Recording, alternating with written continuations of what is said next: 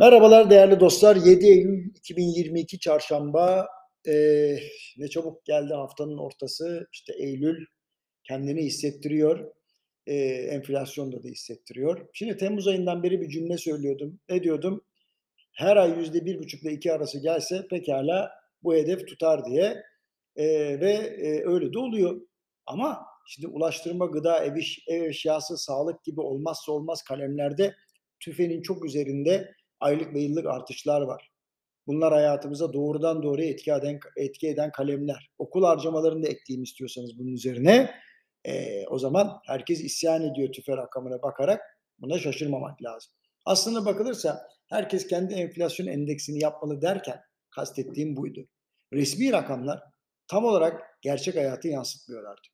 Beklenenden %50 daha düşük açıklanan aylık üfeyi de bu gelişmeye dahil ediyoruz.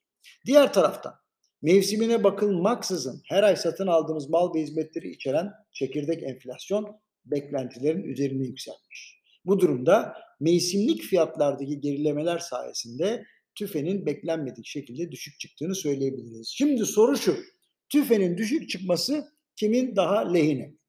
Dinleyelim.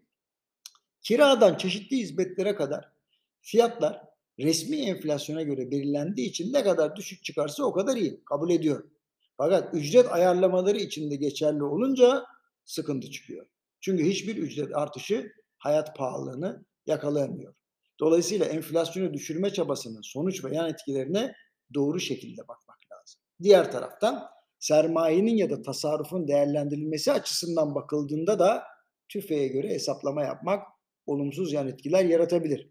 Çünkü faizler de hayat pahalılığının ve artan maliyetlerin oldukça gerisinde. Hatta KKM bile. Yani kur korumalı mevduat. Daha kötüsünü söyleyeyim, döviz almak bile artan maliyetlere karşı korumuyor. Dolayısıyla stoklama ve depolama trendi yükseliyor. Boşuna e, değil bunlar. Bu sebeple tekrar altını çizerek söylüyorum. Kişiler ve kurumlar kendi enflasyon endekslerini yapmalılar. Başlangıç olarak maliyet unsurları arasındaki en belirgin 25 kalemden başlasınlar.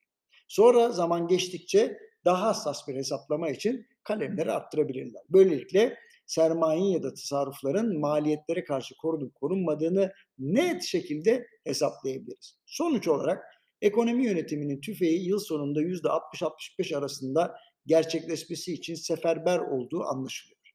Ancak çıkan rakamlara bakıp tekrar faiz düşürmek için hamle yapılırsa döviz kurlarındaki hareketten kaynaklanan fiyat artışları ile tüfe arasındaki uyumsuzluk e, gerçekten kontrolden çıkar e, seçimlere kadar politika faizlerini tek haneye indirmek gibi bir hedefin konuşulduğunu duyduğum için böyle bir planın yan etkileri konusunda yorum yapma gereği duydum. Hatta uyarma gereği duydum.